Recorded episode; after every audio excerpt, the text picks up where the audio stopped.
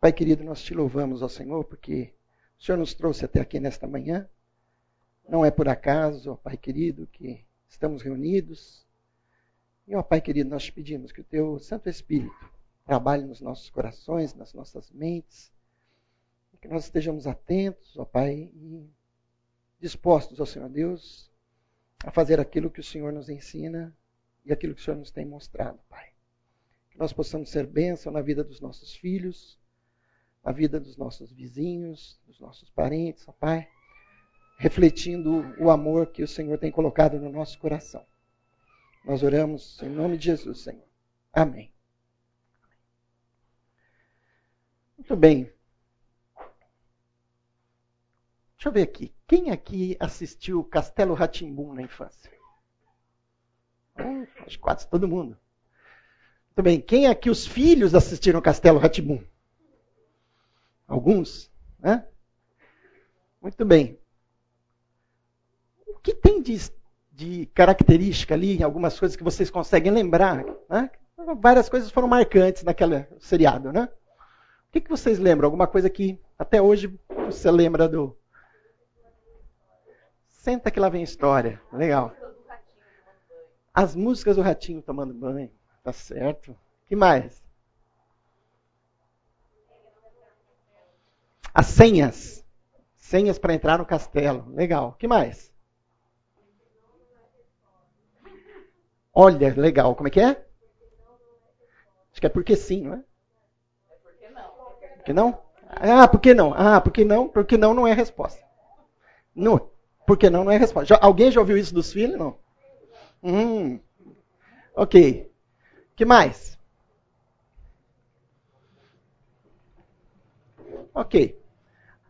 Qual a semelhança que vocês veem entre o Castelo Ratimbum e a história do Gênesis da criação?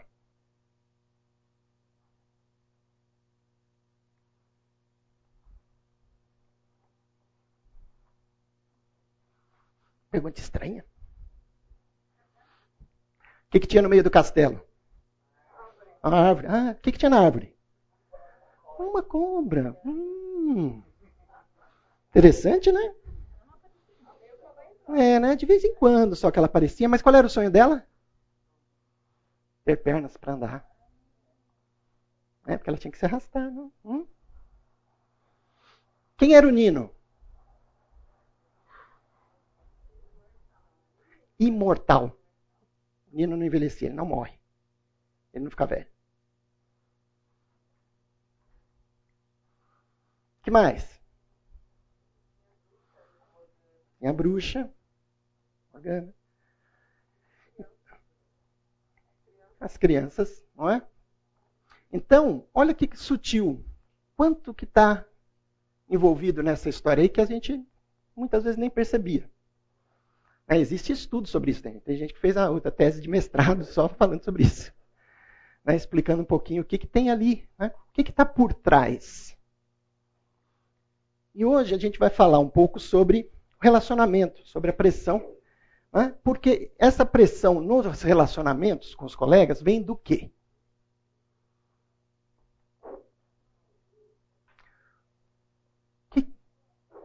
Da influência. De que forma eles são influenciados? Hoje nós vamos falar sobre o relacionamento dos nossos filhos e a pressão que ela passa a exercer dos colegas, do meio, ok? Certo? Da onde que vem essa pressão? Da onde surge essa pressão? Eles querem ser aceitos e o grupo tem os mesmos valores que eles veem em casa? E aí começam os questionamentos. Mas por que, que tem que ser assim? Mãe, eu quero ir lá. Não, você não vai. É, mas todo mundo vai. Qual é a resposta? Você não é todo mundo. Mas ele precisa entender o porquê. Então, no meio, a hora que ele começa a se relacionar, e eu ouvi isso né, dos meus amiguinhos, ah, sua mãe é muito chata, sua mãe é muito quadrada, sua mãe... Ah, por que, que não pode fazer isso? Por que, que não pode fazer aquilo? E quem que tinha que dar essas respostas? Ali no momento eu. E se eu não tivesse preparado para dar resposta? Né? Porque a hora que meu amiguinho fala assim, vamos lá, você fala não. Fala, por que não? Ah, por que não? Mas por que não? Não é resposta. E aí nós pensamos aqui o que, que a Bíblia tem nos ensinado. E eu queria rapidamente passar com vocês sobre a história de Namã. Quem não conhece aqui a história de Namã? Tem alguém que não conhece? Todos conhecem? Ótimo. Né? Lá, Segunda Reis vai contar então a história desse né, comandante sírio, que ele tinha o quê? Lepra. Né? Na Bíblia, lepra se refere a várias doenças de pele. Ele tinha uma lepra. Nada curava a lepra. E ele, num ataque da Síria, eles trazem alguns reféns e uma menina que foi trazida de Israel fica na casa dele. E essa menina adorava a Deus. E ela diz para a senhora dela, né? Esposa de Namã. Se Namã tiver, fosse lá na nossa terra conhecer o nosso Deus lá, Deus curaria ele. E ele resolve, quando ele ouve isso, ele foi lá falar com o rei. Falou, eu quero ir lá em Israel, porque a menina falou que lá eu vou ser curado. E o rei gostava dele. Né? Então o rei Sírio mandou uma carta para o rei de Israel. Está indo meu servo aí, quando ele chegar aí, eu quero que você cure ele. Bacana, né? Você é o rei de Israel, recebe a carta, como eu? Mas ele já leu a carta e falou, isso aqui é pegadinha. Ele está me pedindo uma coisa impossível, eu não vou poder fazer, ele vai vir aqui, vai me atacar e vai me destruir, porque eu não consegui fazer o que ele mandou. E o que ele faz? Rasga as roupas. Né? E isso repercute no reino inteiro. E chega até o ouvido de Eliseu. Eliseu falou: oh, manda o rei não rasgar a roupa, não. Fala para o cara vir aqui. Manda ele vir aqui. E aí o rei manda e Namã vai lá. Namã chega lá com pompa e circunstância, esperando ser recebido com tapete vermelho. E quando ele chega lá, Eliseu não sai nem na porta para falar com ele. Manda o servo dele falar com ele lá. Ó, vai lá, fala para Namã, ele ir lá no Jordão, se banhar sete vezes, e ele vai ser curado. Namã fica muito bravo. Pô, eu sou um cara, né, chefe do exército, vem aqui, o cara nem me recebe. Ainda mãe tomar, manda tomar banho no Jordão? Não tem rio melhor para tomar banho lá na Síria? E vim tomar banho aqui? Mas os servos chegaram até ele e falaram: Senhor, se ele tivesse pedido uma coisa difícil, você faria, não faria? Se ele pediu uma coisa fácil, por que você não vai fazer? falei, já estou aqui mesmo, né? Por que não? Só que quantas vezes ele tinha que se banhar? Sete. Até a sexta vez ele tinha se banhado e na sétima, quando ele levantou da água, a pele dele estava como de uma criança. Né? Sem uma marca sequer. Por que eu estou trazendo essa história? Porque muitas vezes nós estamos buscando, nós conversamos um pouquinho sobre isso ontem, na devocional, é, soluções mirabolantes onde a Bíblia nos diz simplesmente: olha, faça dessa forma. É simples. Não precisa ficar inventando muita coisa. Mas talvez você fale assim: mas eu já fiz seis vezes e não deu resultado. E o senhor falou: não, mas são sete. Ou seja, você tem que continuar fazendo. Aquilo que é simples. E quando a gente fala sobre como educar os nossos filhos, a gente fala onde está a solução. A gente fala, ah, mas isso aí talvez. Ah, não é, não é, é muito simples. Então, eu queria, tá, queria que nós estivéssemos pensando, então, na experiência que Naaman teve, para nós pensarmos um pouquinho sobre os nossos filhos. Não sei se todo mundo conhece a família, porque o Felipe já está longe aqui da igreja há algum tempo. Ele foi estudar em Bauru, depois fez o mestrado também, casou com a Fernanda, que é filha do pastor Jader. E eles estão fora do Brasil agora, né? ela está fazendo doutorado.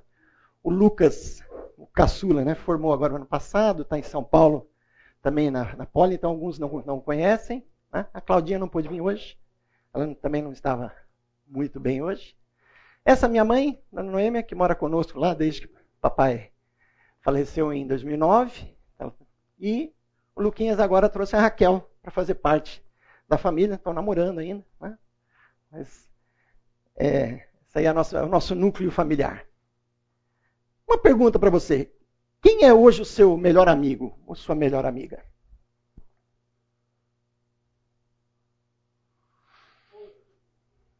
Poxa, isso é bom, hein?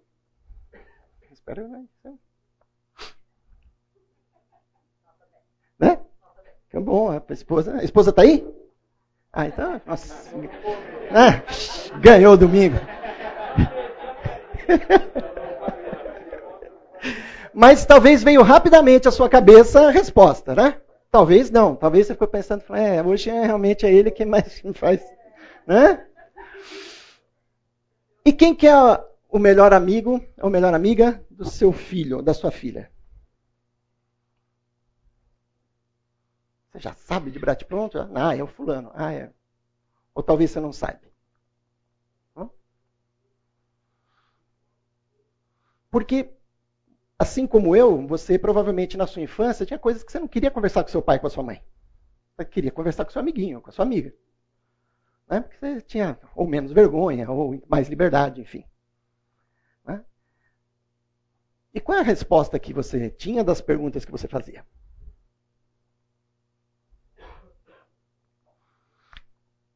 Infelizmente, hoje nós estamos em. Aí você vai falar, não, Deus, não estamos em guerra. Quem está em guerra é a Rússia e a Ucrânia. É, mas não é dessa guerra que eu estou falando, gente. Nós estamos num outro tipo de guerra. A nossa fé né, está sendo atacada. E como é que nós estamos nos defendendo? Né? Quais são os maiores desafios que nós enfrentamos hoje na nossa educação de filhos? Por favor, quero ouvir de vocês. Qual é maior, os maiores desafios que nós temos hoje para educar os nossos filhos segundo a palavra de Deus? Rede social é um grande inimigo, né? que traz toda a desinformação, o celular, né? que dá acesso a isso também, ok?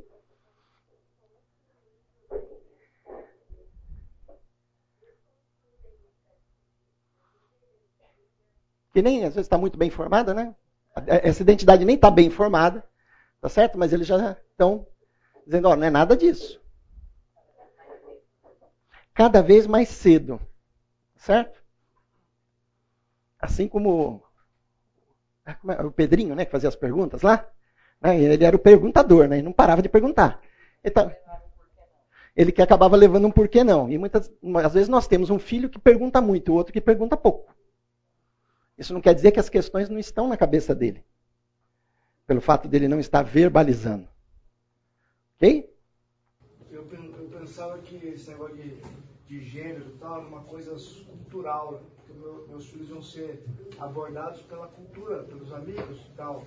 E essa semana, faz duas semanas na verdade, eu percebi que a escola está ensinando também.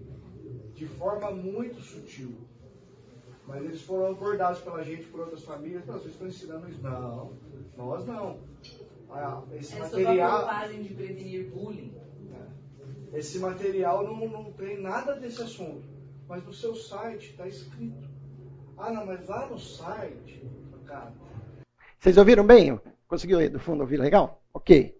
Então, é uma realidade que nós estamos vivendo hoje. Os nossos filhos estão sendo abordados na mais tenra idade. Ok? E esses conceitos estão, estão sendo colocados. Né? E isso está se disseminando de uma forma né, mais ou menos discreta. Porque quando vem muito à tona, aí há uma reação. Mas está indo mais de forma mais subliminar. Aí o Oswaldo recebeu, né, Oswaldo?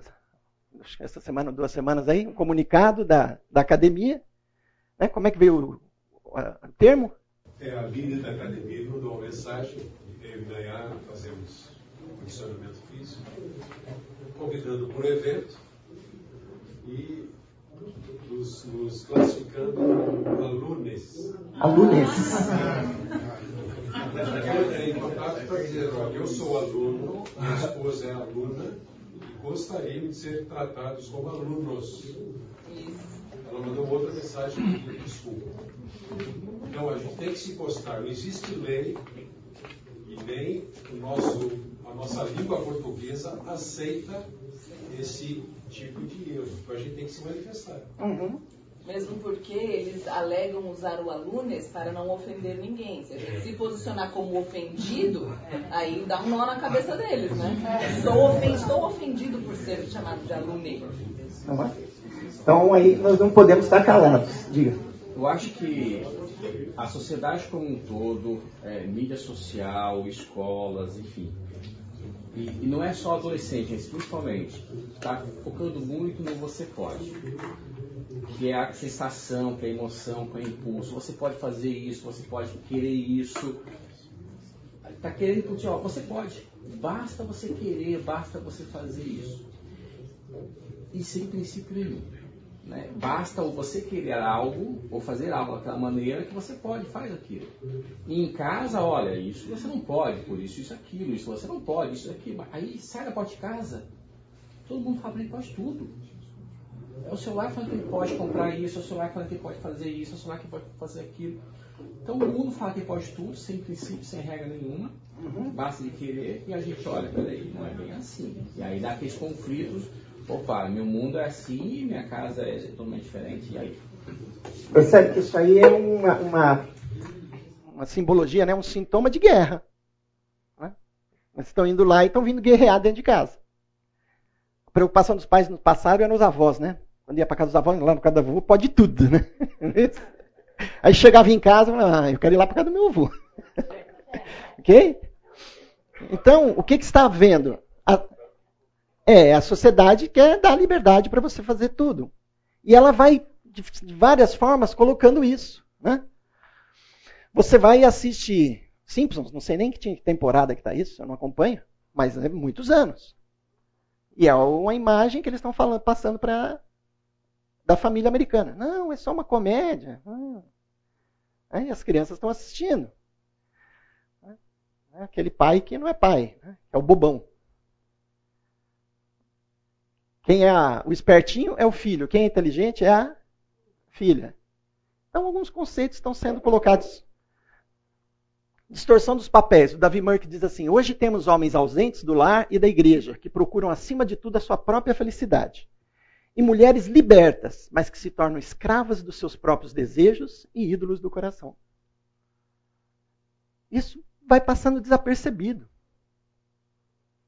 E se nós nos calamos, né, se nós não estamos nos manifestando, ah, na época do Império Romano, ah, Roma era conhecida como muito. Ah, ela aceitava todas as religiões. Tinha problemas. Que religião você quer ser? Tudo bem. Contanto que uma vez por ano você vai vir aqui, vai fazer uma oferta e vai dizer assim: César é, é o Senhor. E aí os judeus falavam: opa, César não é o Senhor. E aí vieram os cristãos e falaram: opa, não pode dizer que César é o Senhor. Percebe? Era uma vez só por ano. E lá, você só ia falar. Não, mas peraí, isso aí está aviltando aquilo que eu creio. E eu não posso me calar.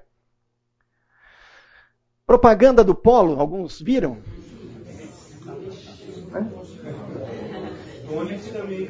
É, né? Na mesma linha? O que vocês acham? Qual foi a repercussão disso? Hã? Conforme relato do portal Automotive Business, um dia após a divulgação do anúncio, as buscas pelo Polo em sites de classificados quase triplicaram. A alta se consolidou e sete dias após a veiculação da propaganda, a alta era de expressivo 155% no comparativo com sete dias anteriores. Em duas semanas, o fluxo de busca permaneceu no mesmo patamar. O preço subiu. Está mais caro. Se você quiser comprar um polo agora, é mais caro. Percebe? Porque houve uma reação daqueles que se sentiram ofendidos. E aí vem toda uma reação daqueles que falam: não, fica quieto aí. Isso aqui é a nova realidade. Isso aqui é o novo normal. O cara nem queria um polo, mas agora ele quer só para te provar o é. Por aí que a coisa está indo. Como é que você explica para seus filhos quando ele pergunta para você sobre dinossauros? Você tem a resposta?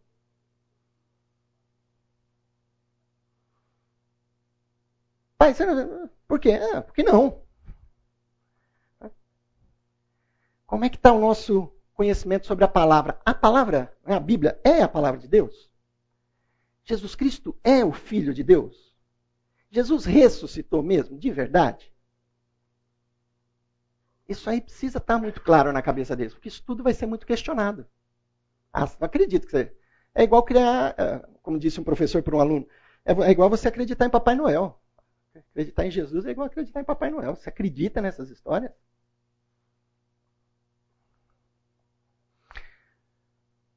E drogas?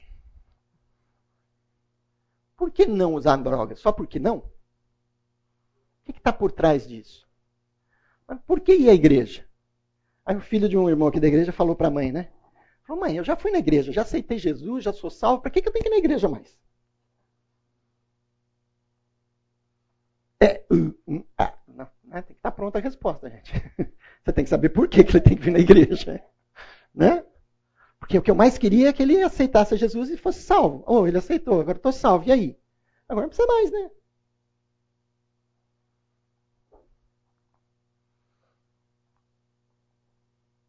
Cada vez mais cedo, né?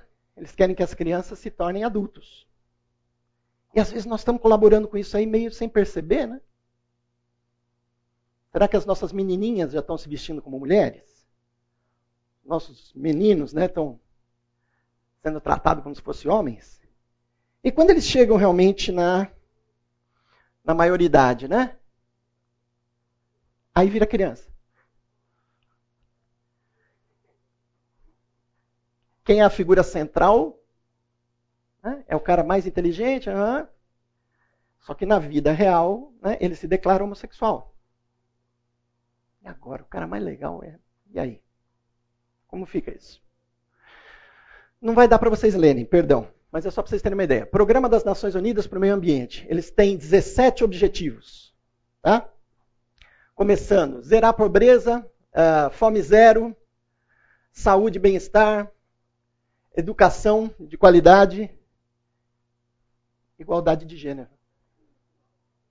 É a quinta, quinto objetivo. Por que, que o Programa das Nações Unidas para o Meio Ambiente está preocupado com a igualdade de gênero?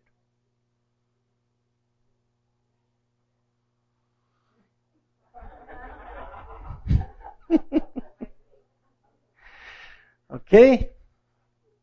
Eles querem os mesmos direitos para o galo e para a galinha, né? Tem que, é, por que diferenciar, gente? Isso é criado, é, é, é ensinaram para o galo que ele era galo. Entendeu? Nem deixaram ele escolher. Não é? O corpo é dela.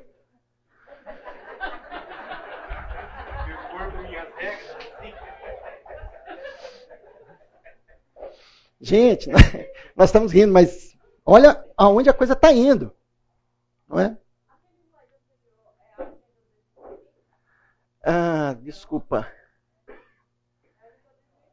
É, é, é o NEP 50, não sei se são para os próximos 50 anos. É, mas é recente isso. Tá? Nada. O cristianismo está sendo colocado no banco dos réus. Você está pronto para defender sua fé, para dar a razão por que crê? Porque alguém fala assim: ah, eu não tenho que ficar defendendo a fé, a menos que eu seja atacado. Né? Existem pessoas que estão indo lá é, querendo atacar outras religiões. Não, você não precisa atacar outras religiões. Você precisa só pregar o que é a verdade. Naturalmente você vai ser atacado quando você falar a verdade. É aquilo que a palavra de Deus nos ensina. Então nós precisamos saber da razão por que os nossos filhos vão ter que responder isso cada vez mais cedo. Eu não sei quantos viram, eu compartilhei com alguns um vídeo que eu recebi há pouco tempo na, acho que no, Instagram, não sei. Não sei se era TikTok, acho que é Instagram. O menininho conversando com a irmã no banco de trás do carro e a mãe filmando. Hã? E ele estava falando sobre Jesus. Você viu isso? E aí ele fala que Jesus é. Qual o termo? Que hoje eles consideram que é tanto homem como mulher? Não. Asexual. Não é pan. Não binário. Não binário. Percebe, gente? Olha quantos termos nós usamos aqui. Tudo isso aí está uma confusão na cabeça, né? Está gerando uma grande confusão. Né? Alguém falou, ah, já existem 52 tipos diferentes de classificação sexual. Sim, isso desde 1947, tá? 49, que um psicólogo fez um estudo né, e criou essa, essa classificação. Não é de agora. Só que isso agora está vindo para o nosso, nosso meio. E eu lembro alguém falou, ah, mas por que o pessoal está tão preocupado com a questão sexual? Porque ela está na base, gente, do que da formação da nossa da criação. Quando, Jesus, quando Deus diz, né? Deus criou homem e mulher, homem e mulher os criou, era para era uma definição que Deus estava dando ali, que é a estrutura. Toda a sociedade está estruturada em cima disso. A hora que você tira esse valor estrutural aí, você começa a ruir toda a estrutura da sociedade, da família, dos relacionamentos. Ok? A pressão, então, nos relacionamentos, ela vai começar a acontecer porque os nossos filhos começam a se relacionar com aqueles que estão recebendo esses valores distorcidos. E aí eles são questionados, mas por que, que você acredita nisso? Então os irmãos estavam compartilhando conosco lá, bem, a menina está na faculdade, está na colegial, e já tem um grupinho lá das umas três ou quatro lá, né, se, se é, declaram, né, homossexuais ou bissexuais, enfim. E aí elas começam a olhar para as outras meninas. Ah, eu acho que você é, hein? Ah, eu não sei, eu estou em dúvida. Não, se você está em dúvida, você é. Essa é a forma como eles estão abordando. E aí, quando vira para a menina, você fala: não, não, isso aí é errado. Quê? Você é homofóbica. Ela precisa saber lidar com isso. Né? Uma coisa é você odiar alguém que tem esse tipo de pensamento. E outra coisa é você não concordar com ele. Até então eles queriam ser respeitados. Agora eles não querem respeitar a nossa definição bíblica. E isso vai gerando essa pressão contrária. Como se posicionar? Por que, que a igreja leva-nos à verdade? É a verdade mesmo? Pai, como é que você sabe que nós estamos certos e os outros estão errados?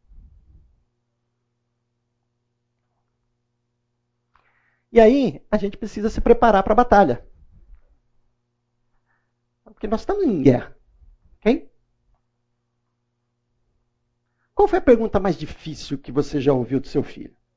Ixi, não sei, talvez você não queira falar isso aqui.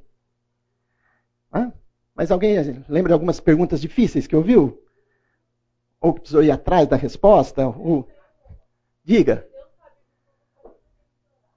Olha aí. Por que, que eu tenho que orar? Você vê, está na base da questão, por que, que eu oro? Se eu orar, eu mudo o coração de Deus?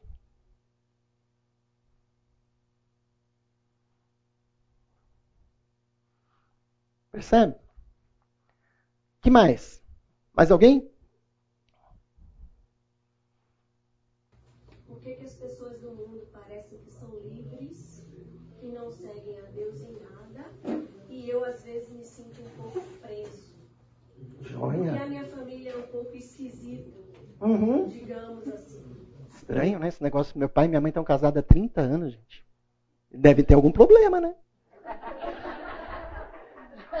Todos os outros já separaram. Vocês estão casando. Gente, foi muito marcante. Um curso que eu fui fazer, o pessoal estava se apresentando, eu estava com, acho que 28, de casado na época. E aí o pessoal se apresentou, um falou, outro falou, ah, eu sou Edilson, tal, ah, sou casado há 28 anos.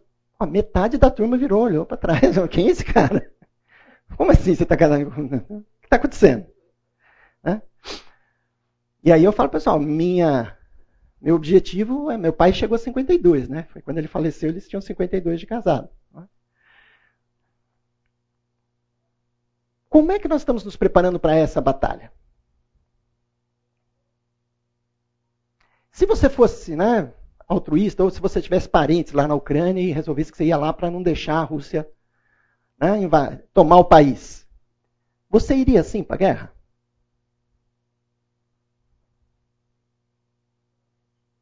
Hã? É, eu acho que não vai ser muito eficiente, né? Porque as armas que estão usando contra agora são muito mais eficientes. Né? Eu acho que ele teria mais chance se ele fosse assim, né?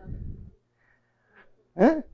Ele conseguisse ter visão noturna, mira telescópica, né? um rifle de longo alcance. Oi, Edilson, você é a favor das armas? Não, estou só falando que a gente precisa estar preparado para a batalha que nós estamos lutando. Olha como nós estamos sendo sutilmente atacados. Como é que a gente responde a isso? Porque os nossos filhos querem lógica. Não é que nós temos que saber todas as respostas. Porque tem coisa que eu falo para meu filho, filho, isso aí só no céu. A Bíblia não deixa claro isso. Agora, a partir, qual é o princípio? Da onde nós estamos começando? É isso que vai fazer diferença nós estarmos bem preparados para essa batalha. Então eu quero pedir emprestado o ouvido de vocês aí, é vocês já estão, né? para nós estarmos atentos. É? Porque a Bíblia diz assim: quem tem ouvidos para ouvir, ouça o que a palavra diz. Qual, o que é que é a verdade? Se você tem dúvida né, que a palavra de Deus é a verdade, você precisa ir lá e tentar entender por quê. Porque se você tiver dúvida, isso vai transpassar para o seu filho. E se eu creio que ela é a verdade, então eu tenho que fazer o que está escrito lá. Eu tenho que ir atrás, buscar. Não é? Quem conhece o Abednego? Alguns. Quem conhece esse livro dele? Contradições da Bíblia. Isso. Aparentes contradições da Bíblia. Análise de 53 passagens bíblicas. Tá? Então, olha aí. Você tem algumas passagens lá que tem dúvida. Né? Você tem material para estar tá buscando respostas. Parece uma contradição. Quando você vai olhar pela lógica, não é contradição. Uma análise um pouco mais aprofundada. Ok? Porque, pô, de repente seu filho vai chegar em casa e vai falar assim: Ô pai, é o seguinte. Eu descobri que na Palestina, na época que Jesus viveu, não tinha galo na Palestina. Como é que o galo cantou na noite que ele foi traído?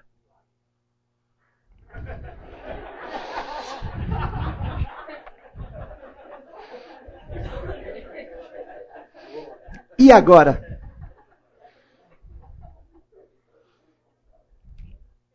Talvez traduziu como galo. Então a gente precisa saber. Por quê? É, o meu professor de história usou isso no cursinho. Só que se você for fazer uma pequena leitura rápida, né, vai no, no histórico, você vai ver que os romanos, todas as cidades que eles dominavam, eles tinham torres de vigia. Certo? E não tinha walkie-talkie, gente. Ok, câmbio, torre 3, está tudo em paz. Né? Como é que ele fazia? Ele dava um toque de trombeta que era o canto do galo, para dizer que estava tudo bem. Então, antes que o galo cante três vezes, você vai me negar, antes que houvesse o toque. Mas se a gente não sabe, a gente. E agora? Né? Foi tradução, foi um milagre, foi. O que aconteceu? ok?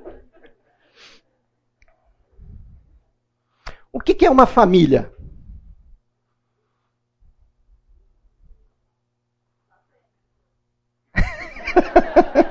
tá tenso, né? Porque você vai achar algumas definições. Mas o que, que a Bíblia fala, né? Sobre o lar e casamento. Você quer saber tudo que a Bíblia fala? Todos os textos que se referem a isso?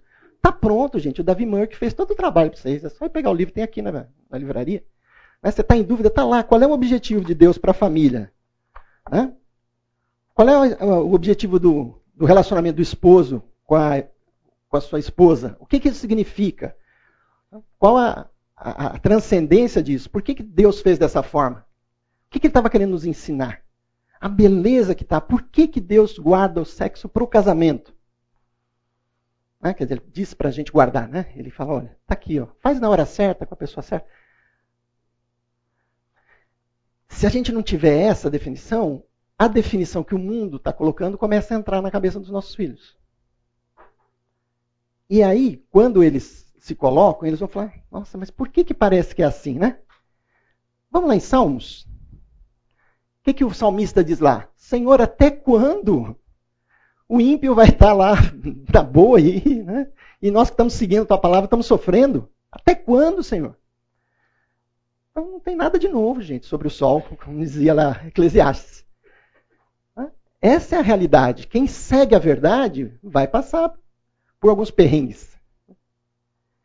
Você vai lá no Novo Testamento e fala assim: Ó, oh, você quer ser aprovado? Quero. Ó, oh, você vai passar por muitas provações. Eu falo pensando bem, não sei se eu quero ser aprovado. Não. Mas é como nós estamos aprendendo. E é assim que nós aprendemos. Deus nos conhece. Então, é preciso que esteja claro na cabeça dos nossos filhos o que é uma família, segundo aquilo que o Senhor nos ensina. Por que, é assim? A palavra de Deus vai nos falar. Porque a gente tem sonhos com relação aos nossos filhos. E quando eu falo para você qual é o maior sonho com relação ao seu filho, aquela pergunta bem, aquela resposta bem espiritual, né? Ai, que ele né, seja salvo. Ok, é isso mesmo. Nós queremos que nosso filho conheça verdadeiramente o Senhor Jesus. Cristianismo é relacionamento. Ser um cristão é o quê? Por onde que a gente começa? Por onde eu começo com meu filho? Ah, vou começar pela salvação. E depois? O que vem depois? Santificação. O que é santificação? Andar com Deus. A palavra santificar é separar. Só que santificação é separar para um propósito. Para que nós estamos separando os nossos filhos? O nosso filho pode ser o melhor médico possível, o melhor, melhor engenheiro, o melhor advogado, enfim, a profissão que ele tiver. Mas entendendo que aquilo ali ele está fazendo como para o Senhor. Isso não é tão simples de explicar para o nosso filho.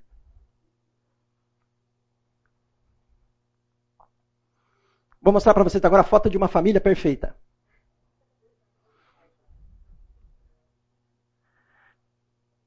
O que, que acontece? A gente não gosta de mostrar as nossas falhas. Né? A gente não está falando que você vai sair por aí mostrando as suas falhas. Mas os nossos filhos enxergam as nossas falhas. Não adianta nós queremos fazer uma imagem de que nós somos perfeitos. Nossos filhos sabem que nós não somos. Eles convivem com a gente. Agora, se nós passarmos para o nosso filho a visão de como Deus atua na nossa vida, hein? aí nós vamos estar vendo, ficou muito claro aqui, gente, né? contra quem nós estamos lutando, quais são as nossas armas e qual que é a nossa estratégia. De que forma nós vamos estar combatendo esse bom combate. Por quê? Acho que vocês conhecem essa bonequinha aqui, né? Já ouviram falar dessa bonequinha? Alguém sabe o nome? Matriosa. Qual que é a ideia, né? Uma vai dentro da outra. E essa aqui, ó, a primeira, é aquilo que os nossos filhos transmitem para gente. Ok? A mãe, a Cláudia gosta muito, gostava muito de falar isso para os meninos, quando via que ele estava fazendo alguma coisa e Filho, o que está acontecendo? Não, mãe, ela falou, eu te conheço de dentro para fora, de fora para dentro. Eu, te criei, menino. Então, tirar as camadas para chegar no que está lá no íntimo da nossa criança não é um processo simples. Não é você vai lá e tira essa camada, não. Ele só vai se abrir e mostrar para você o que está lá dentro se ele está confiando em você. E esse trabalho, então, é um trabalho de relacionamento de estar próximo do meu filho, de entender o que está acontecendo, de ele perceber que nós também temos essas camadinhas aí, né? e que lá dentro só pode estar tudo bem se nós permitimos que o Senhor entrou e ele fez o trabalho, ele tirou a impureza, ele limpou. E esse processo é um processo de andar com Deus, andar com Cristo. Porque, sem mais nem menos assim, vão surgindo umas sujeirinhas lá dentro, sabe? E se a gente não se abre para o Senhor, né, a gente fica é, guardando aquele pecado de estimação. Vai ficar lá dentro, parece que ninguém sabe, né? Mas o Senhor sabe. E às vezes ele transparece para os nossos filhos. Então, quando a gente erra para com o nosso filho e vai lá e pede perdão a ele, fala, nossa, pai, você está pedindo perdão para mim? É, filho, porque eu errei. Eu me precipitei, fiz um julgamento errado. Não era culpa sua. Ô filho, eu me exaltei e eu gritei com você. Eu não podia ter gritado. Eu tinha que ter falado com você num tom natural. Está errado o que você fez. Mas eu não precisava ter gritado. E eu não quero gritar. Eu quero te pedir perdão e quero te pedir tua ajuda. Ah, meu pai erra, meu pai pede perdão. Minha mãe faz a mesma coisa. Eu estou tirando as camadas para que ele também tenha segurança de que ele pode se abrir comigo. Que ele tem dúvidas, que ele tem os seus medos, que ele tem as suas ansiedades. Nós provavelmente lembramos de situações pelas quais nós passamos que os nossos pais nunca ficaram sabendo. Por que, que vai ser diferente com o nosso filho? Ou com a nossa filha? E a primeira pergunta que nós vamos responder aqui é contra quem que nós estamos lutando.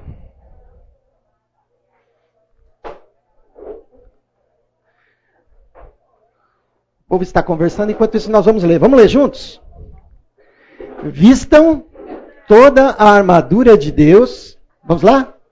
Vistam toda a armadura de Deus para poderem ficar firmes contra as ciladas do diabo pois a nossa luta não é contra pessoas, mas contra os poderes e autoridades, contra os dominadores deste mundo de trevas, contra as forças espirituais do mal nas regiões celestiais.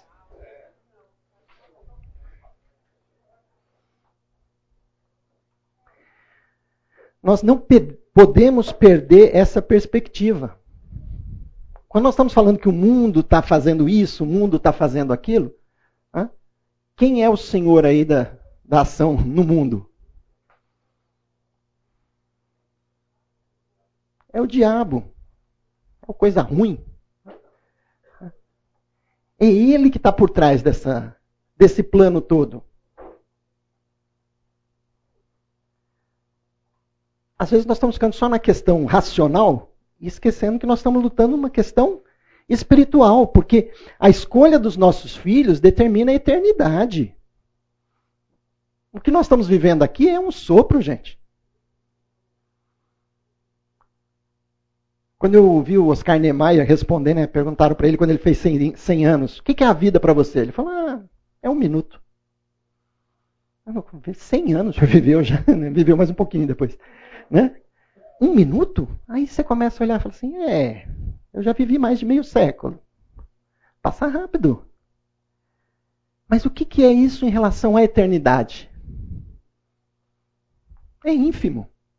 Só que o Senhor está nos ensinando: ó, este é o momento, este é o tempo. E se tem uma coisa que eu aprendi nos últimos anos, é que tempo não é dinheiro. Tempo é vida. E passou, não volta, gente aquilo que eu queria ter feito, né? Pensando hoje, ah, tem um negócio que quando meu filho tinha quatro anos devia ter feito. Posso ajudar talvez ele fazer com o neto, né? Mas dele já foi. E às vezes os pais eles falam assim, ah, meu filho estava com esse problema. Pô, meu, mas tinha começado, precisava ter começado lá atrás. Não quer dizer que não tem mais solução, mas vai dar mais trabalho. Então, o que nós estamos conversando no intervalo aqui, os nossos filhos, o que eles iam ser questionados com 15 anos, agora é com 10. E daqui a pouco é com 7. E, né? e aí nossos filhos precisam saber fazer perguntas também. Por que, que você acredita nisso? Percebe que é meio estranho, né? Você falar que é assim, assim, assim? Você tem base mesmo que você está falando? Porque hoje o que se ouve muito é assim, olha, foi provado cientificamente. Eu falo, é verdade? Aonde? Não, tem um estudo aqui. Ah, legal, deixa eu ver esse estudo. Peraí, deixa eu entrar. Tem um site canadense aqui que eles fazem análise de estudos científicos. Qual é o remedinho que o pessoal mais dá para as crianças hoje em dia? Para a criança ficar tranquilinha, dormir bem. Hã?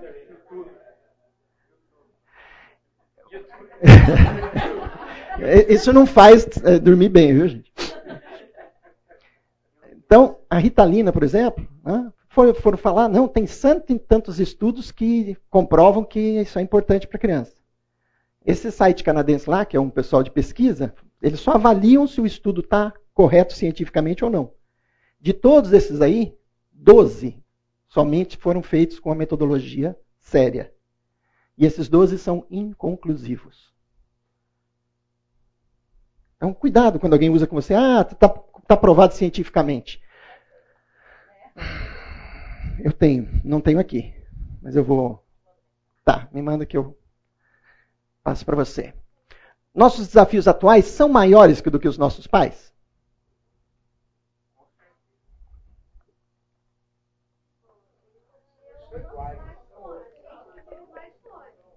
A gente só tinha um smart vizinho. Pois é, mas aí chegava na gente aquelas, pelo menos para mim chegou, o vizinho trouxe a Playboy, né? Em casa nunca entrou, né? Mas o meu, meu, meu vizinho tinha. Né? E você é curioso, você quer entender como é que é, como é que. Né? Então, assim, uh, nós precisamos, não podemos esquecer que as nossas necessidades, as necessidades dos nossos filhos são as mesmas que as nossas, dos nossos, desde a da criação. Ok? Agora, quando a gente fala de se equipar melhor, né, é porque existem ataques mais sutis hoje. E nós precisamos estar atentos a isso. Só que hoje nós dispomos de algumas, alguns recursos e condições que os nossos pais não tinham.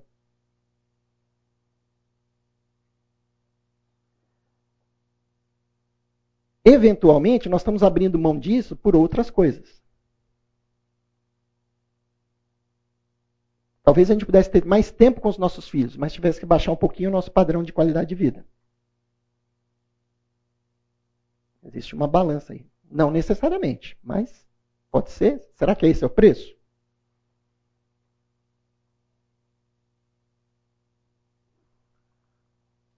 Perguntas, perguntas e mais perguntas. Quais são as perguntas que os nossos filhos têm feito, né?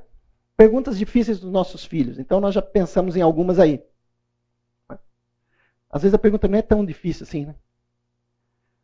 A menininha de seis anos chegou para a mãe, mãe falou: Mãe, o que é sexo? A mãe falou: Nossa, seis anos, né? Aí explicou o melhor que ela podia. Terminou de explicar. Entendeu, filha? Ela falou: Mãe, eu entendi, mas e o que, que é? Não, virgem. Ah, então, filha, virgem é. Ah, certo. E extra virgem?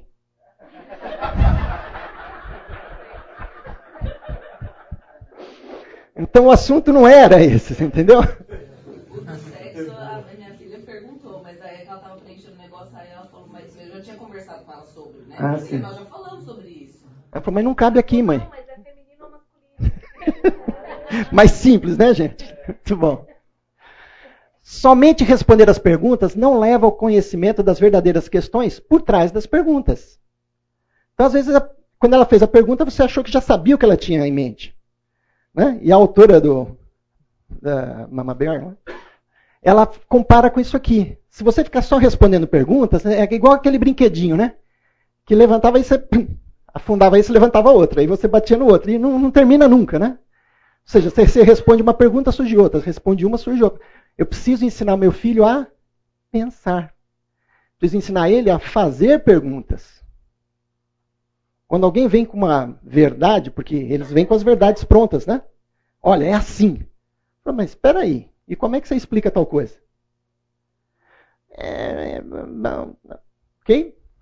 Ah, como é que você falou? A gente tem que ensinar nossos filhos a dar nó na cabeça dos outros, né? Ao invés de só ficarem recebendo, ficarem com nó na cabeça. Porque ideias, gente, são como sementes. Quando vem uma ideia ruim, se ela cair num solo fértil, ela vai crescer rápido. Então, o solo, né, a mente da nossa criança, ele tem que estar preparado. Porque não é o caso é se vão vir ideias ruins, é quando elas vão vir. As ideias ruins vão tentar, né, o diabo vai tentar implantar isso na mente do nosso filho. Ok? E aí ele vai começar com uma sementinha lá falar, ah, então, a Bíblia não é exatamente a verdade. A Bíblia não é exatamente a palavra de Deus. A Bíblia... E uma hora ele vai falar assim, oh, eu não acredito na Bíblia. E aí você tirou toda a base. Exemplo de uma má ideia que é plantada hoje em dia. Ciência e fé são contraditórias. É preciso escolher entre crer em Deus ou na ciência. Gente, desde o início da ciência, ela foi foi desenvolvido por grandes homens, com grandes cristãos é que desenvolveram boa parte da ciência que a gente tem hoje. Eles não tinham nenhum problema com a fé em Deus e a ciência. Eles estavam estudando, né, vendo o que Deus tinha criado e tentando entender melhor isso. Hoje existe muito essa questão assim: você é cristão ou você acredita na ciência? É uma ideia, como se isso fosse incompatível. não binário. Né? Ok? Então essa ideia não pode cair na mente da nossa criança, do nosso filho. Né? A ciência ela só está explicando aquilo que Deus criou. E muita coisa a ciência não faz a mínima ideia. Quando a gente começa a achar que a gente conhece muito, né, a gente descobre que a gente hoje sabe mais sobre o espaço do que sobre os oceanos. E a parte mais funda dos oceanos nunca foi explorada, porque nós não temos tecnologia para chegar lá. As fossas abissais, né, que são a parte mais funda do oceano, não existe nenhum maquinário hoje ainda que consiga chegar lá para saber o que tem lá, como funciona, como é que a vida sobrevive em altíssima pressão, que é o que tem lá. Ok? a base do nosso ensino. Isso é fundamental. Tá? Se a palavra de Deus não estiver na base, todo o resto, gente. Tem arquiteto aqui, não? Engenheiro civil? Mas todos nós sabemos que se nós não fizermos uma boa base, não adianta o que você construir em cima.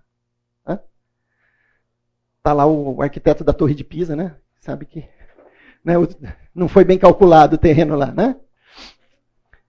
Então, aonde que tá, nós estamos construindo a base do conhecimento dos nossos filhos? Isso vai determinar todo o resto. Nossos filhos estão sendo expostos a desafios de ser cristão cada vez mais cedo. Nós precisamos ensinar os nossos filhos a pensar biblicamente.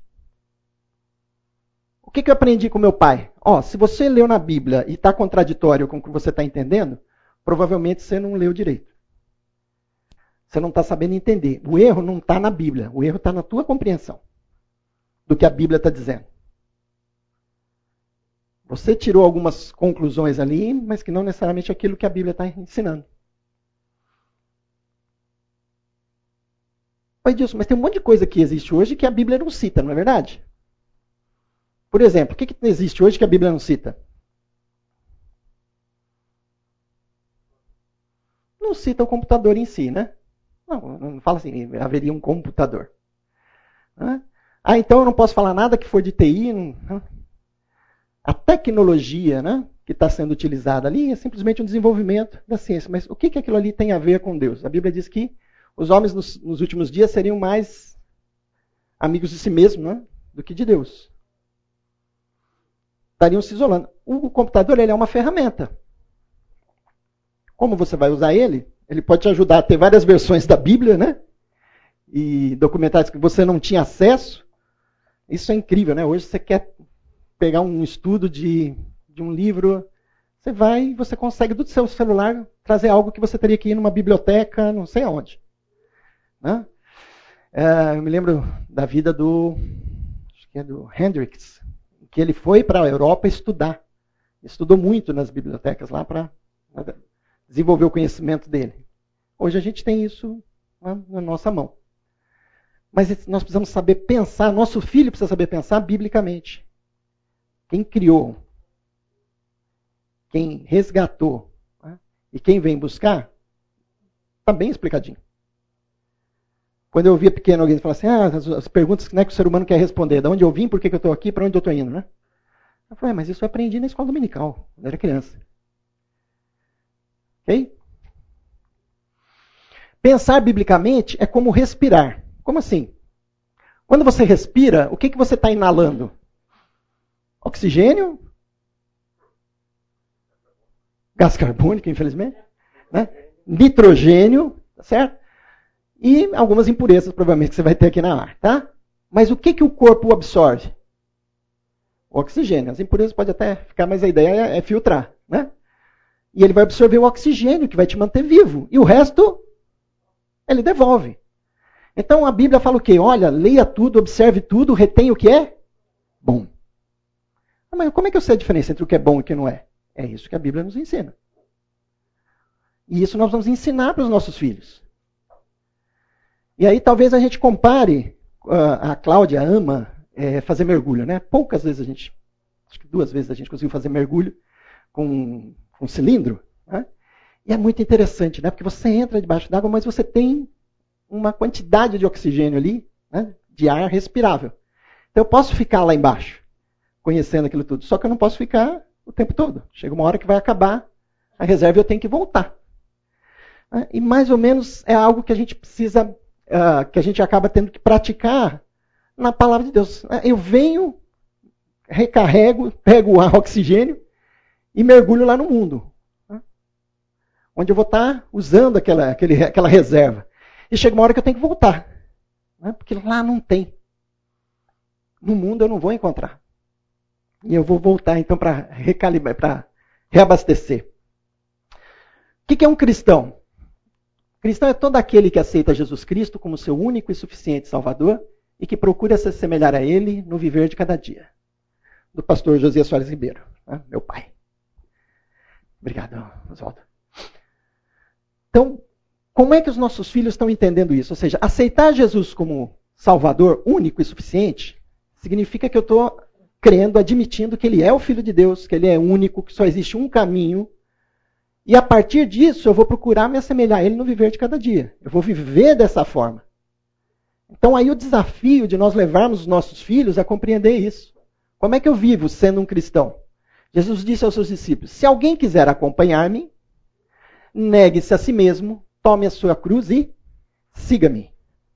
Qual foi o último influencer, pensador, etc., que você viu aí dizendo o seguinte: ó, você quer realmente ser uma pessoa completa? Nega a si mesmo.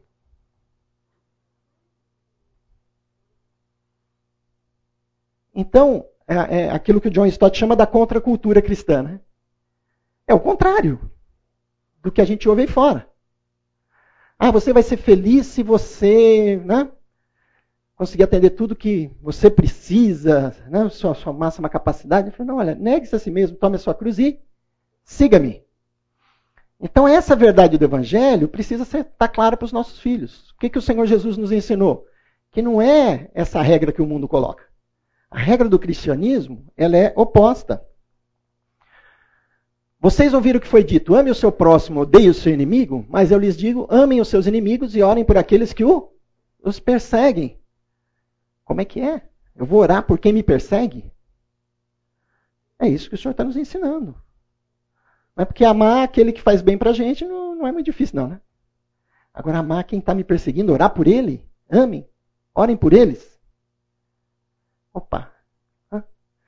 O desafio da cruz, a mensagem da cruz é loucura para os que estão perecendo, mas para nós que estamos sendo salvos é o poder de Deus nós vamos estar nadando na contramão. Eu me lembro quando eu fiz estágio no, na IBM, e no final uh, do estágio, o, o, gerente da área quis conversar comigo, eles iam ter depois uma vaga lá, isso não acabou acontecendo, mas enfim. E ele, na entrevista, ele, é um, ele era uma pessoa que tinha feito intercâmbio nos Estados Unidos, e ele ficou na casa de uma família uh, batista lá nos Estados Unidos. E ele virou para mim, ele acompanhou os seis meses que eu fiz de estágio lá. E ele falou: Edilson, eu sei que você tem essa postura cristã, coisa e tal. Como é que você tem feito, cara, para nadar contra a correnteza? Porque eu fui lá, eu vivi um ano lá com eles, entendi o que vocês creem. Né? Mas isso aí é totalmente oposto a tudo que está acontecendo no mundo. Vocês estão na contramão do mundo. Eu falei, pois é, desde a época de Jesus nós estamos. Né? Jesus estava na contramão daquilo que é a falsa imagem que é vendida. Ele falou: Isso aí não é a verdade, gente. A verdade é o que eu estou mostrando para vocês. Viver para Cristo. Quem ama seu pai ou sua mãe mais do que a mim, não é digno de mim. Quem ama o seu filho ou a sua filha mais do que a mim, não é digno de mim. E quem não toma sua cruz e não me segue, não é digno de mim. Quem acha sua vida, a perderá. E quem perde a sua vida por minha causa, a encontrará. Talvez a gente fale assim, olha, quem ama mais seu pai e sua mãe do que a mim não é digno de mim? A gente possa estar imaginando que é aquela pessoa que se converteu, né, como o avô materno da Cláudia, né, que era de uma família rica lá no Rio de Janeiro, e quando ele se converteu, ele foi deserdado pelo pai. Teve que realmente sair de casa e lutar a vida dele, se tornou um missionário, fundou várias igrejas. É, então a gente entende, ó, ele amou mais a Deus do que aos pais. É uma forma de entender esse texto. Agora, quando ele diz assim, quem ama o seu filho, a sua filha, mais do que a mim, não é digno de mim, como é que a gente pode entender isso? Questão de idolatria, né? Idolatria é um ponto né, muito forte, porque às vezes nós idolatramos nosso filho. Hum? Ah, ele precisa ser feliz. Eu não quero que ele fique traumatizado. Né? Se a gente fizer isso, se ele quiser seguir realmente esse caminho, ele vai ser, vai sofrer bullying na escola, vai ser discriminado, coitado. Então, o que, que é prioridade? Aí Jesus disse: ó, se você ama mais o seu filho ou sua filha mais do que a mim, você também não é digno de mim. Ou seja, não é brincadeira né, o cristianismo. É, aquilo que o Senhor está nos ensinando, nós temos que levar a sério. E por quê? Porque isso traz consequências para a vida e para a eternidade. E tem momentos que é, as mães, talvez mais que os pais, aí, que dói, né? Ah, meu filho vai ter que passar por isso. Mas é, é o caminho. Jesus falou que o caminho que leva é estreito, não é muita gente que vai por ele. A centralidade do perdão no Evangelho. Pedro aproximou-se de Jesus e perguntou: Senhor, quantas vezes deverei perdoar a meu irmão quando ele pecar contra mim? Até sete vezes? Jesus respondeu: Eu lhe digo, não até sete, mas até setenta vezes sete. Como é que nós estamos exercitando o perdão? Porque é, exercitar com os nossos filhos a correção, às vezes não, ele errou, vou lá, vou corrigir. Mas como que eu estou entendendo o perdão? Porque se eu falar para o meu filho, filho, você precisa perdoar. Mas ele olhar e falar, mas meu pai não perdoa o chefe dele, ou não perdoa o vizinho que fez tal coisa, ou minha mãe não perdoa a tal moça que fez tal coisa, que falou mal dela, enfim. E aí ele começa a ver uma contradição. Se eu estou ensinando meu filho, você tem que perdoar teu irmãozinho, mas eu não estou perdoando, eu começo a ter uma incongruência e isso aí não passa batido para a criança, para os nossos filhos. Nós somos autoridade sobre os nossos filhos, mas não uma autoridade simplesmente porque nós somos maiores, mais fortes e mais inteligentes. Né? Eu, particularmente, já sou menor do que os meus dois filhos. Acho que eles são mais inteligentes do que eu. tá certo? Então, mas eles seguem a minha autoridade. Por quê? Porque de pequeno eu ensinei para ele. Ficou ruim para ler que Deus é a autoridade sobre nós pais. E ele nos outorgou autoridade sobre os filhos. Então, quando eu estou agindo com autoridade, é uma autoridade outorgada. E eu estou ensinando meu filho e aprendendo junto com ele sobre o amor incondicional que Deus nos deu, que nós vamos transmitir a ele. Sobre o perdão, sobre a doação, sobre a obediência, sobre submissão, sobre disciplina, sobre autoridade, sobre serviço e tudo mais. Então nós estamos ali, e olha que interessante, é, a gente ouvir alguém falar assim, quando alguém fala assim, nossa, Deus é pai. Ele falou, você é igual ao meu pai, não quero Deus não. Qual é a imagem que foi transmitida do que é um pai? E aí um pai amoroso, né, um pai que cuida, o pai que corrige. Hoje Claro, eu sei claramente que as correções que meu pai fez, se eu não tivesse, se ele não as tivesse feito, é, provavelmente eu não estava aqui não, gente. Se eu fosse seguir pela aquilo que é, é o meu ímpeto como ser humano, como homem, se não houvesse tido a correção, a orientação. A importante, a coisa mais importante não é aquilo que você deseja. Não dê essa vazão aos seus desejos, porque eles vão te destruir. Você precisa controlar, ter controle, domínio sobre eles. Então, essa autoridade que nós temos nos nossos filhos é uma autoridade otorgada por Deus e a responsabilidade de nós estarmos transmitindo a eles aquilo que Deus está nos ensinando. Então, no relacionamento com os amigos, né, saber fazer perguntas, se relacionar com eles e questionar aonde eles estão indo. Me lembro muito do pastor Davi Mer contando que uh, eles estavam num, num, num, jantar, creio que era um jantar, e a, a filha dele tinha trazido uma amiguinha. Estava junto.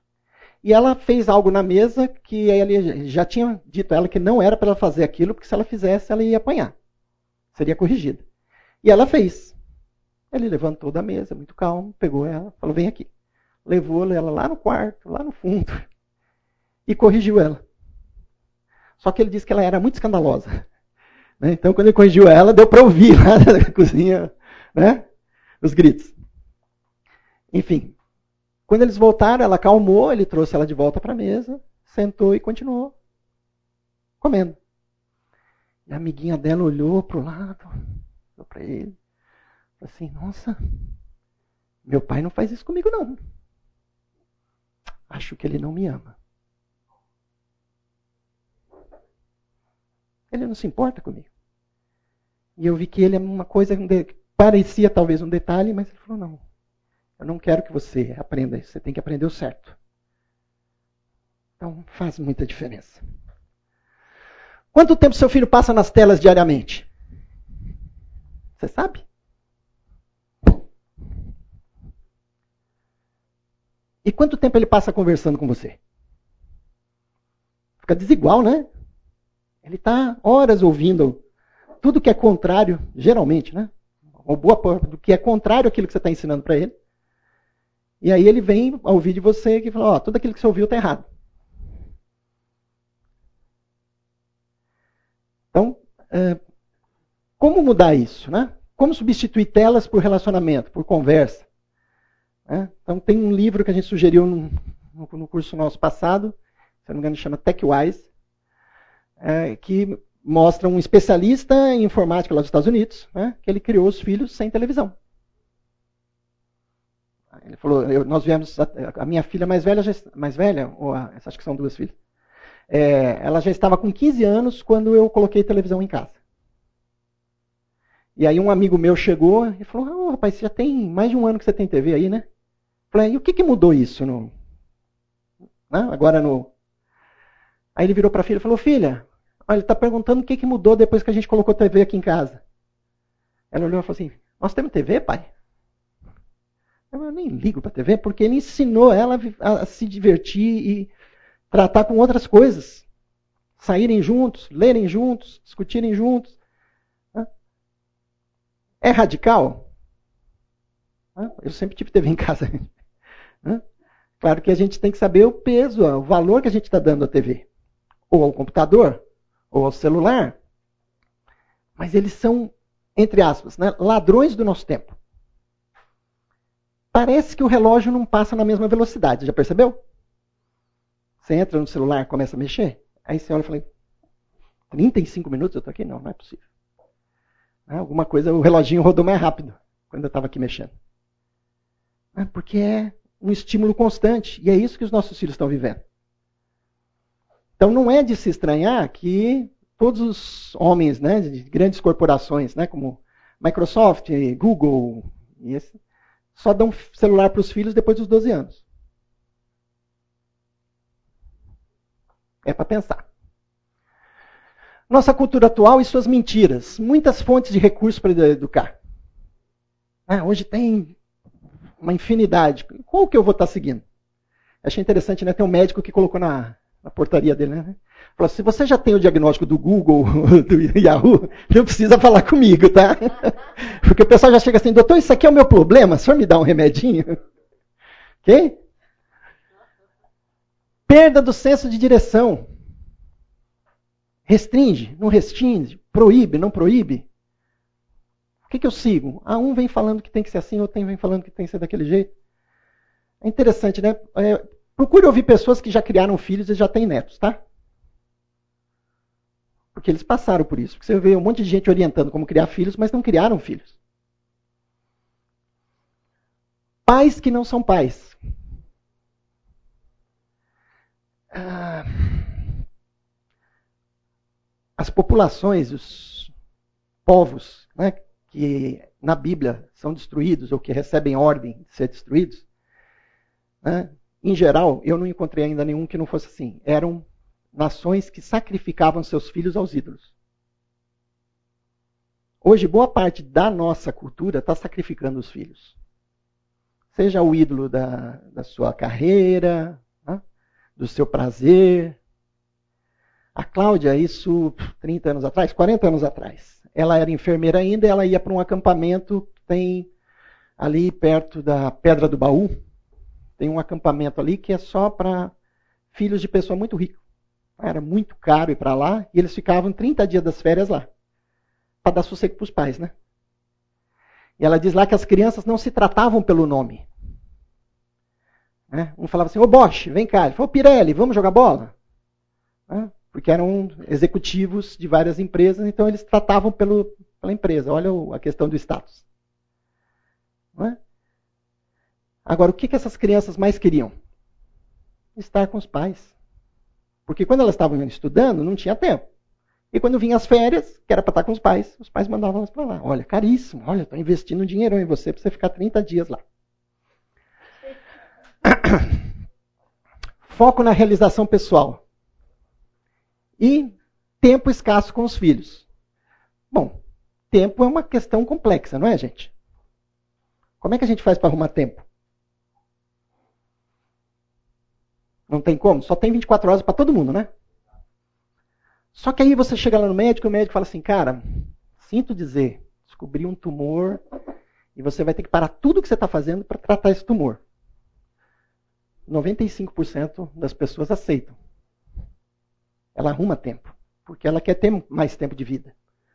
Né? Algumas exceções nós temos. Né? Nós ficamos sabendo de um diretor que estava com câncer e chamou um aconselhamento, inclusive de um pastor, amigo nosso, esteve lá conversando com ele, né? e falou que querendo falar sobre morte.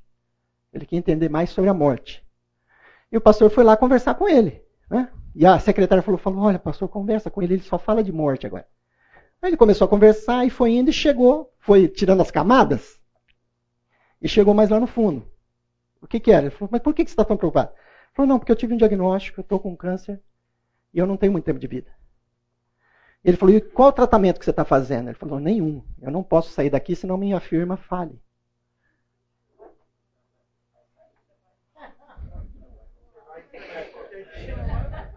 Percebe, gente? É uma coisa assim que a gente ouve e fala assim, nossa, que absurdo.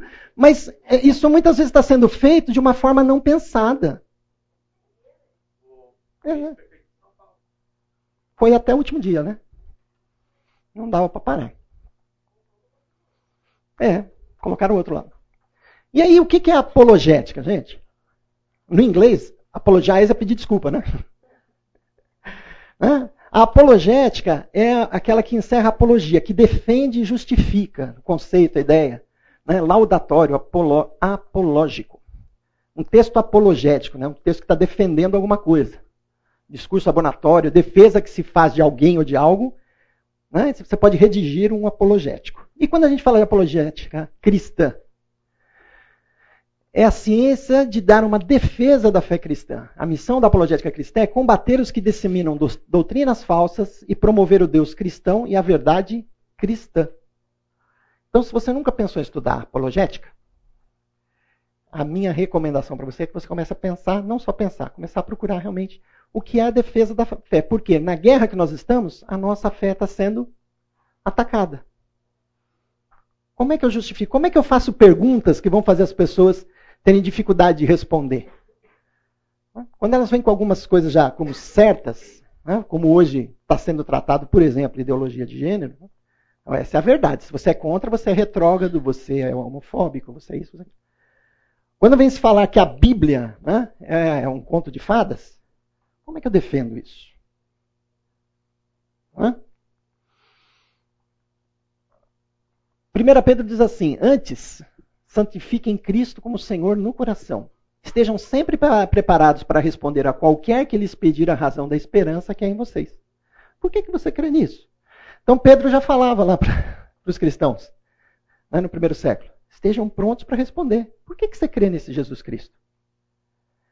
E geralmente eles tinham que responder para judeus. Né, que vinham lá e falavam assim, mas por que, que você acha que esse cara aí é o Messias? Ele falou, lembra que a profecia dizia que ia acontecer? Então, ele cumpriu. Lembra tal coisa que dizia que ia acontecer lá no Velho Testamento? Ele fez.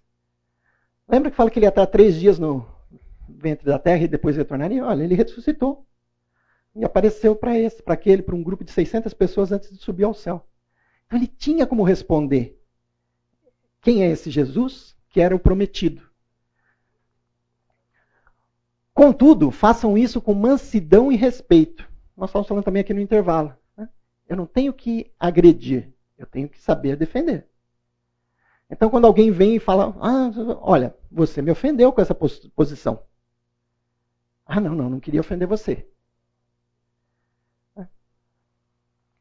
Conservando boa consciência, de forma que os que falam maldosamente contra o bom procedimento de vocês, porque estão em Cristo, fiquem envergonhados das suas calúnias. Olha que interessante como é que Pedro coloca.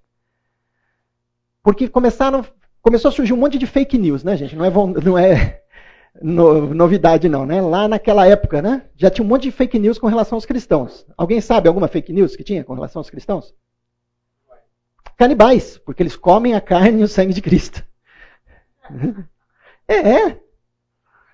Gente, na época, hoje, a gente estava falando ontem sobre a questão do, do, pessoal não entender o que ocorre né, com os, os evangélicos. Até hoje em dia tem muita ainda perseguição dentro do Brasil, em alguns lugares. Né? Então, o pessoal diz que o, diz que o padre dizia, ó, não vai nessa igreja lá dos crentes, não, porque lá o pastor bate nos membros. Não, não, não deve ser verdade, eu conheço os crentes, tudo gente boa. Aí foi lá, sentou, mas no último banco, porque ele ficou meio receoso, né? Vai que, né? Aí começou o culto, estava tudo bem, até que o pastor levantou e falou: Bom, gente, agora o coro vai cantar. Aí saiu correndo.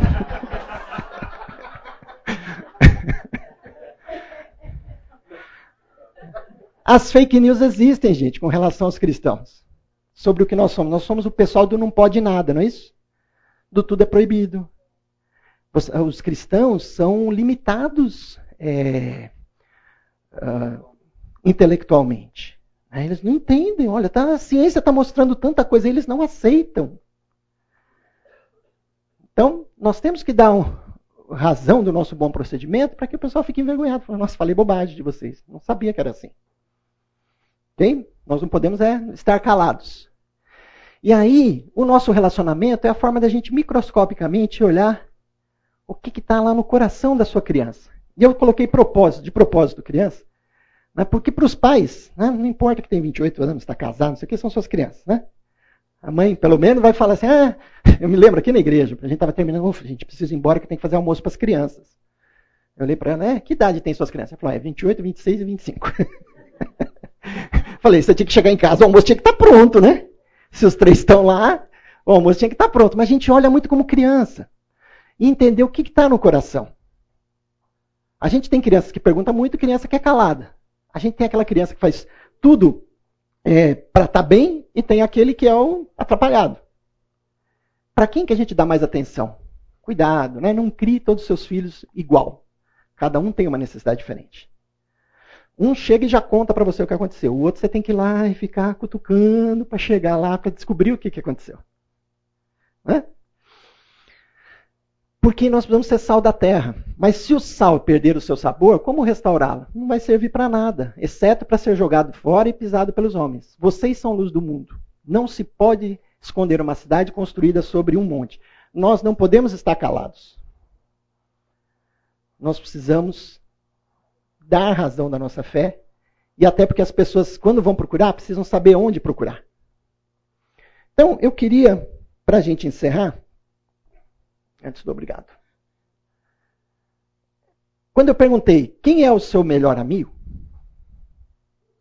e quem é o melhor amigo do seu filho, eu gostaria de que a gente pensasse hoje que Jesus Cristo precisa ser o nosso melhor amigo.